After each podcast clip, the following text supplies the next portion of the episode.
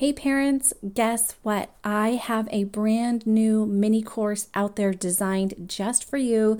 If you find yourself asking, is this sensory or is it behavior when it comes to things that your child is doing, then head to theotbutterfly.com slash behavior. Welcome to the Sensory Wise Solutions podcast for parents, where parents can get real, actionable strategies to support kids with sensory processing disorder.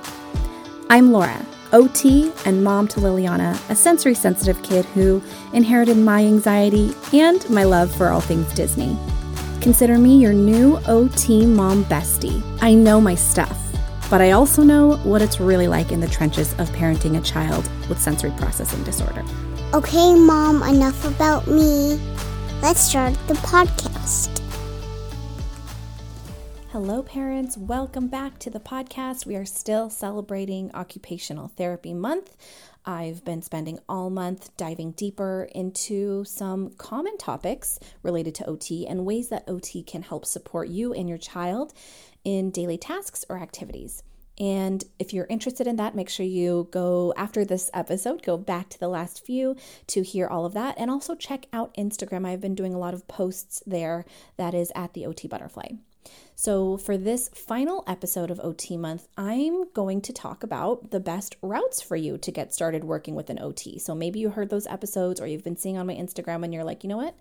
I think OT is the next stop for us. So, I'm going to share with you how you can get started finding OT and also featuring some parents at the end who shared some amazing testimony about how OT has changed their life.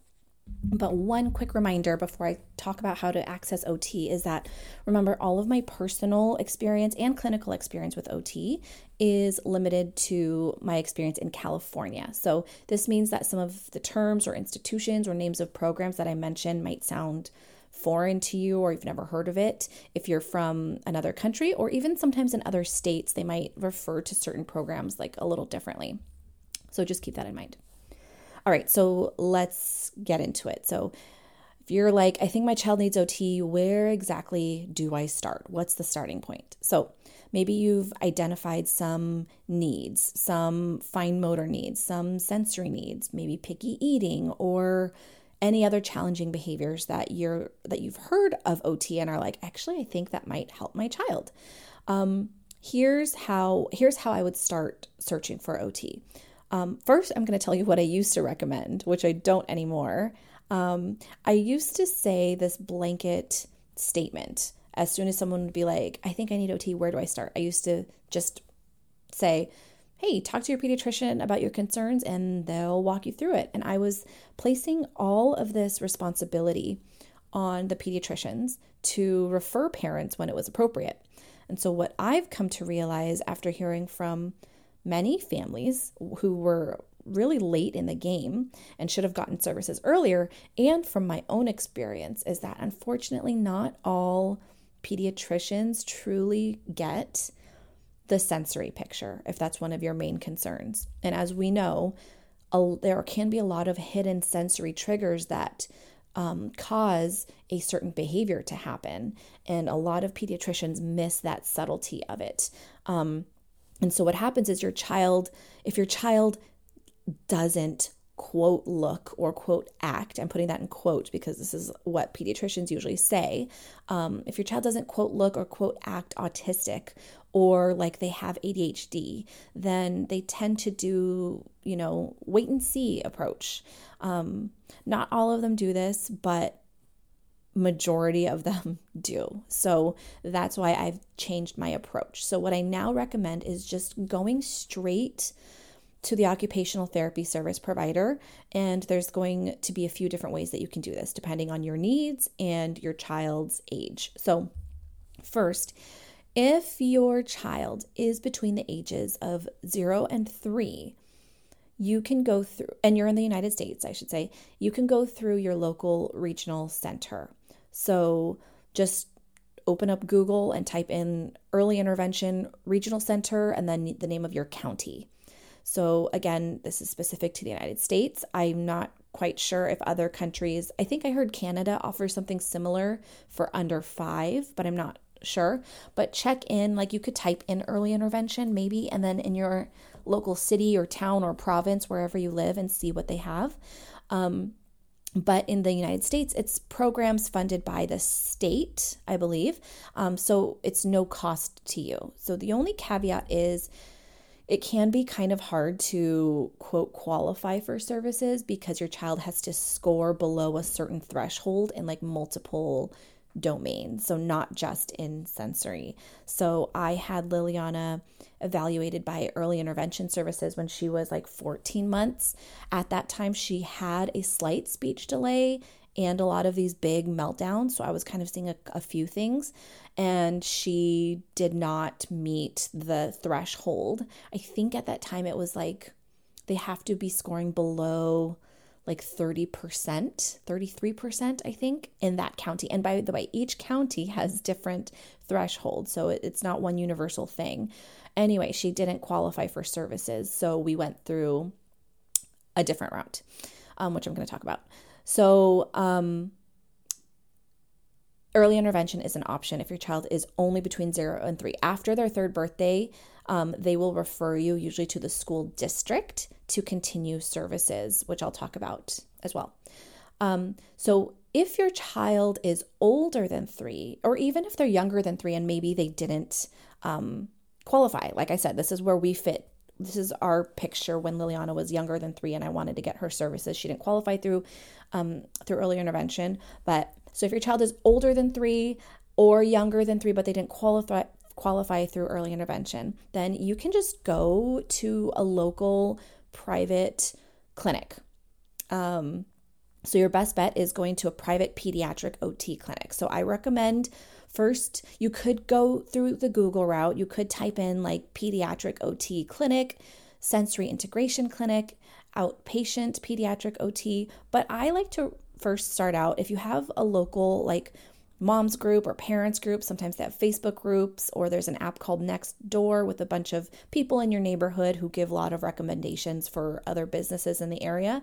Start there and ask if anyone has any experience with a local OT clinic and any that they would recommend because word of mouth goes a long way, especially with um, therapy services. So, once you find the name of a clinic or one in your um, uh, maybe a couple in your area, then you're going to call the clinic directly and you can just let them know that you are looking into OT services for your child. So you would just state your child's age and your main concerns. I'm sure the person on the other side of the phone will kind of lead the questions of what they need, but basically you would just call and just say, like, I'm looking to get an OT evaluation for my four year old who I think has some sensory sensitivities, or my four year old who is a picky eater, or you could kind of give a very quick blurb about what you're seeing and then they uh, the other person on the phone the intake coordinator maybe it's the clinic director um, they should be able to walk you through the process from there they'll probably ask you a lot of questions about your child just to make sure that ot is the right spot it's kind of like a very mini screening um, or they'll ask you about what you're seeing and what your concerns are. And then, if you plan to go through your insurance or you want your insurance to cover it or to reimburse you, then they can tell you what the clinic, what their process is, and what they might need from your pediatrician um, in order to get you seen there. So, some clinics offer a form or like a particular code or something that they need your pediatrician to sign off on, and they can just send that to your pediatrician um, rather than having to go first to your pediatrician. So, that is a really good loophole that I um, like telling parents about. Now, of course, you would still mention it to your pediatrician. You want to keep them in the loop. I'm not saying like completely not tell them, but you don't have to start with them to make the referral. So, definitely still talk to your pediatrician about the concerns and the behaviors you're having um, or the, the behaviors that you're seeing. Um, but you don't have to like rely on them for the referral. One other sort of loophole or trick that I've heard other parents do that I've never done, but this sounds like it would work is if you are talking to your pediatrician first and you need the referral to OT or you're looking for them to refer you to OT. And let's say you're like, my three year old is having really, really, really big meltdowns and we're just having a hard time every day. Shoes are an issue, clothes are an issue, food is an issue, everything. They just refuse to do everything. And I think there might be sensory stuff going on. Let's say your pediatrician is like, mm, no, let's wait and see. This is pretty typical for a three year old. Let's wait, wait it out. I don't think you need to see OT. Um, I've heard parents say, okay, that's fine. Can you just document in our chart that I requested an OT referral today and that you thought that we didn't need it or that you are denying the referral? Um, and sometimes, and what I've heard is that sometimes this will kind of just let the doctor be like, okay, fine, I'll give you the referral. Um, you might feel awkward doing it, but I mean, it's it's a route to try if you're looking for that route as well. Okay, so now I'm going to talk about one other way to get OT services, and this is through the school. So I mentioned earlier, after you quote age out of earlier intervention in the United States, once your child hits their like third birthday, then they will transfer your services to the to the local public school district. Big caveat here: I have never worked in the schools. Um, I have never been a school based OT. I've always been a private clinic OT. So I, if you're a school based OT and you're listening to this, and I and I like am saying something wrong, please feel free to send me a DM so I can try to post something on my Instagram stories if there's an edit I need to make or add to the show notes. But from what I understand, after three, you are referred to the school district, the public school district. And if you're already in early intervention services, but even if you didn't get early intervention services, you can still request school based OT through your local public school district. Um, Again, just like early intervention, though, there is a certain threshold and requirement and qualifications that they have to meet. Um, and there's a limitation also to what kind of services that they can provide, even through OT at the school. So, for example, schools will only focus on the behaviors and challenges that directly impact a child's ability to access academic learning. So, that word directly impacts is subjective because I, obviously, if you ask me as a private clinic who specializes in sensory, I think sensory processing directly impacts how a child learns in the classroom. But the way that they measure this and the way that they look at things in the school and how they assess for this is different. So they might not see that. Um, not all schools will provide direct OT services for sensory needs only, especially if your child is like mine, who will kind of like fly under the radar. Like she will be like quietly having a meltdown inside and being anxious all day, but like be listening to the instructions and getting all of her like assignments turned in. Um, but she's still having some significant sensory processing challenges. The school will not provide her direct OT services for that. I will need to go privately for OT because they don't see it impacting her um, her ability to access the academic lessons at school. Now, if your child has fine motor challenges or other learning or cognitive challenges, they may have more of a chance of getting services through the school that includes sensory support. Like if sensory is part of the picture, but it's not the only thing, you have a better chance of potentially getting um, OT services through the school. But to get started with this, I would recommend talking to the principal at your school or going to the school district and asking them what the process is to request services. You can go on the website, on your school website or your school district website, and type in IEP services or request for OT assessment and see where that leads you. Maybe there's a phone call, maybe there's a form to fill out. It might be different per district, but that's definitely where I would start. So, all of those are the main ways that I would recommend getting started with in person OT services for your child and to get your child assessed. Now, along the way, it's very common for you to run into some bumps. So, maybe there's really long wait lists, which is actually really common, or your insurance doesn't cover it like you had hoped. Maybe there are no good clinics in your geographical location and your child is not getting OT services at school, but you're still desperate for help. If that sounds like you and you really want to support your child now, this is exactly what my one on one parent consulting services for. So you can head to theotbutterfly.com slash parent consult, one word, to learn more.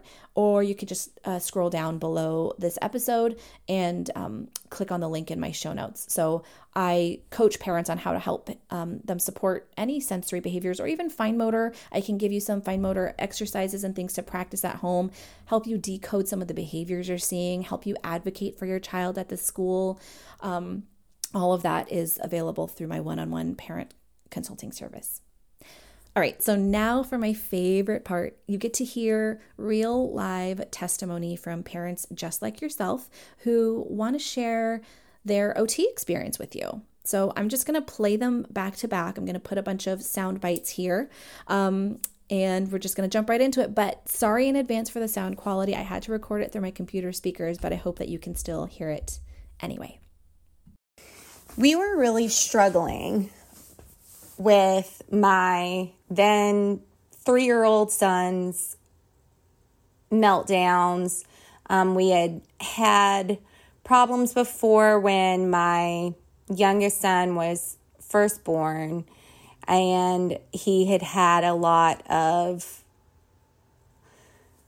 just behavioral issues with biting at school, and we had to end up separating him from another um, classmate. We actually moved to the different school, but we needed to do that anyway um, to go to a school that had infant childcare as well as preschool.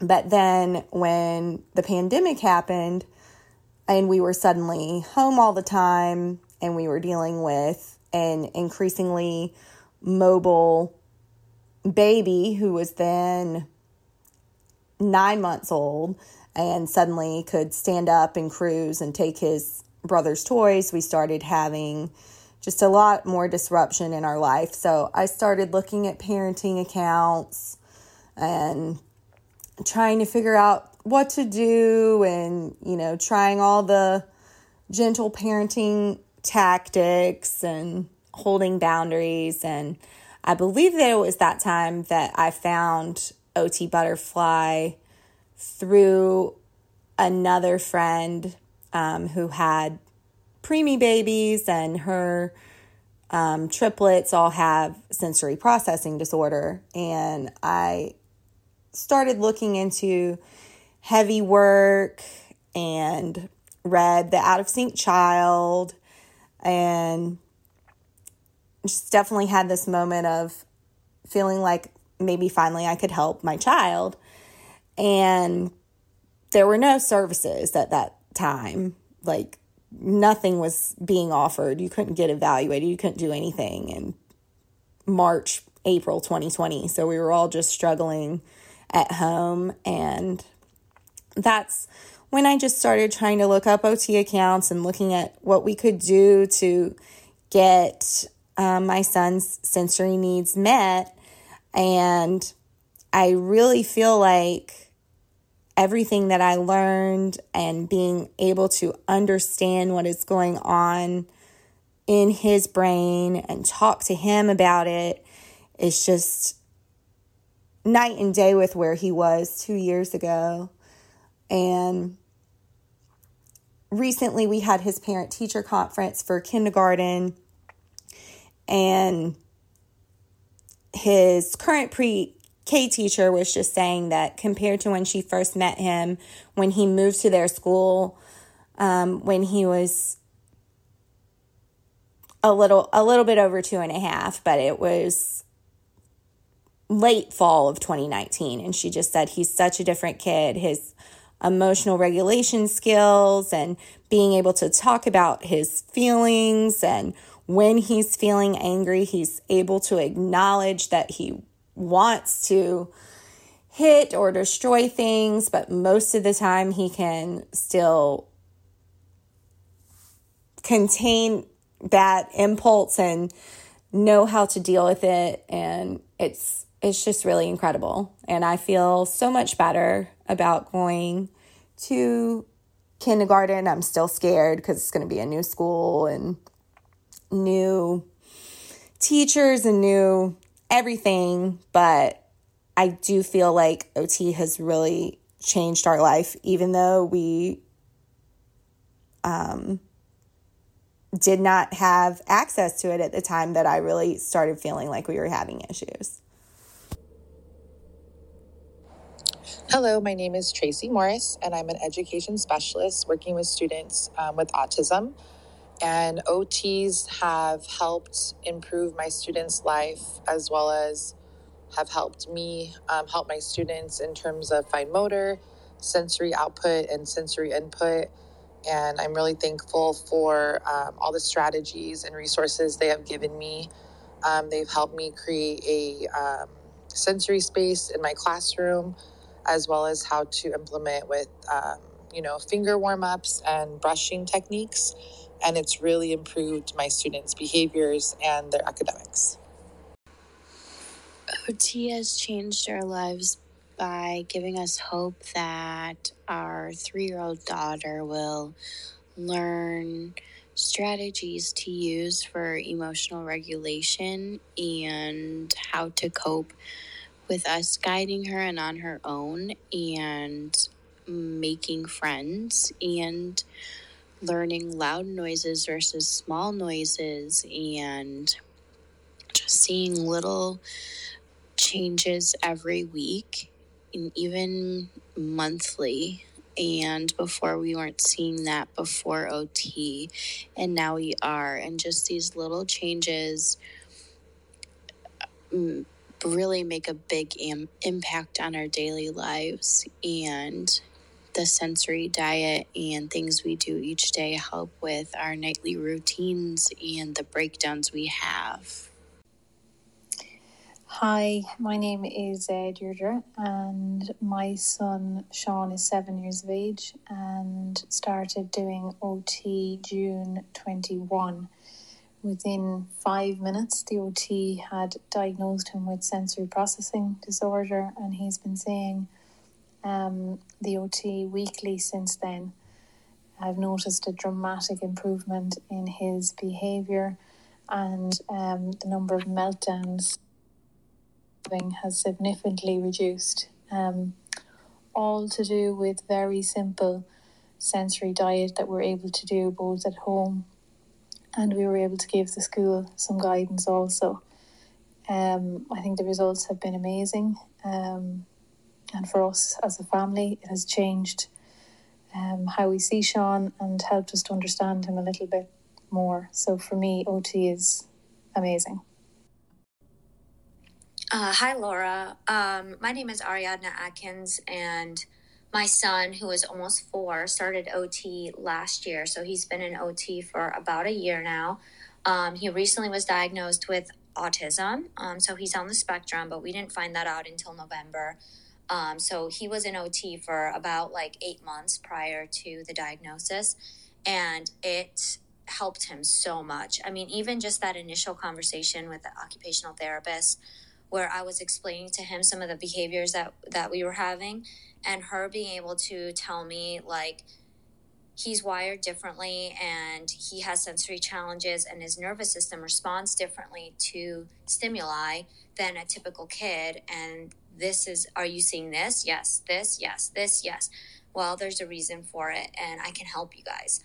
And that was such a relief for me um, such a weight off my shoulders and she really did help us tremendously as someone who was diagnosed with ADHD at age 32 and previously had pretty horrendous self esteem because of the ways that executive dysfunction impacted me, um, having the chance to work with an OT once a week um, and just sit down and spend an hour talking about my brain and what things are difficult and then being explained or being given the reasons why those things are difficult and what are some actual strategies that I can do, and then being able to give feedback in real time to this person about that actually feels harder for me because of this. Um, being able to do it in a dynamic conversation, which is the way that I learn best, as opposed to reading self help books or just taking a pill. It's been life changing. I wish that everyone could have access to an OT for needs like mine. OT completely changed our life. Um, having a kid who I now understand is a sensory seeker, which I did not understand prior to OT, um, the first thing that the OT helped us do was understand what a sensory diet would do for our kid, and it did wonders. Um, he still is mostly non speaking at this point, but the opportunity to create that sensory diet allowed us to understand what things he needed to be able to engage with us in different ways. Um, we saw him complete puzzles and other activities for the first time because we could integrate squeezes or swings or jumping or different things he likes into those activities and it just it opened up a new world for us. And now we know how to help calm his system when he's getting overwhelmed and and just help other people understand who he, he is and what he needs thanks to ot before ot i cried daily with my daughter and didn't feel like i knew what to do or how to do it. And maybe it was me and i was a bad mom but my daughter's occupational therapist teaches me just as much as she teaches my daughter. She has taught me patience and the power of positive parenting and and it's okay to have hard moments and how to help my daughter in a way that is successful so that she can regulate her emotions and get through a day on her own without meltdowns. We still have meltdowns, but then we get to go to OT and work through that and discover what's the trigger and that I don't just have a misbehaved child. And I wish more kids could get occupational therapy. I think it would benefit so many people. I, I go in there and uh, she's like the child whisperer, and it's the most amazing thing. My son was struggling to acclimate to school after the pandemic, and we recognized that he was exhibiting some sensory seeking behavior. So we got him an, an evaluation with an OT um, who started working with him, and it has completely changed our lives, both at home and at school. Um, he's learning regulation strategies, ways that he can um, get that sensory input that he needs. Um, in different environments. And we are so grateful that we started this process. We had to see an OT during COVID. Um, we're over in the UK, and obviously we couldn't see her, so she video called, and um, she had to help us with my son's well inability to have his head touched. Ultimately, um, she suggested that we use firm touch on his head, firm pressure, before we attempted to comb his hair or eventually took him to the hairdressers because that was a huge, huge issue for him. So we did this over a long period of time. We used firm touch on his head, like little head massages. Um, and now he will happily sit, in fact, engage with and have a laugh and joke about with his hairdresser. And he has his hair done every four weeks now. Um, no fights, no kicking, screaming, meltdowns. It's amazing. That was one of the many things she did for us, but ultimately the biggest thing I think she did for us. When I worked with an OT, um, I had some sort of, you know, information and education from places like you and Instagram and books on things that I could be trying. And there was a bit of a wait list to get in. And by the time uh, we got in to see her and she assessed my daughter, she, when we had our sort of follow up where she told me, you know, what her assessment was and things like that, she said the most impactful thing to me that I carry with me on a daily basis. And that was, you are a really good mom who is already doing so much to support her. And I cried, and it makes me tearful to think of it now. And uh, yeah, and we came up with a plan to help her further. We've been working with an OT for my child with SPD on and off for the past 18 months. We have seen growth in our child with grooming tasks such as hand washing, nail cutting, and toothbrushing. We have also seen some improvements in self regulation skills. I think one of the biggest supports our OT has offered my husband and I is just validation that our child does have struggles and isn't just acting in the way a neurotypical toddler or preschooler is. I feel like our OT is truly a part of my child's care team and an advocate for them as we start their school journey. Our OT was a saint and was able to get our wildly dysregulated son at four years old to identify what zone he was in and the zones of regulation. And we practiced it at, in sessions and we brought it home and we're able to establish it in our whole family. So he could look at me and be like, Oh, mommy, are you in the yellow zone? Or I could say, Hey, your sister's in the red zone right now. Let's give her a break. So that alone was worth it all. Okay, did those stories give you chills like they did for me? If that didn't convince you to get OT, I don't know what will. But again, I know OT isn't accessible to everyone, so I hope that everything I provide you here on the podcast, on my Instagram, on my blog, on my website, through my courses can help you give you the support that you need right now. But if you wanted this little push or a sign to seek OT, this is your sign. I hope that you can get the support that you and your child deserve. If you enjoyed this podcast, please consider rating it and leaving a review, which helps other parents find me as well. Want to learn more from me? I share tons more over on Instagram at the OT Butterfly. See you next time.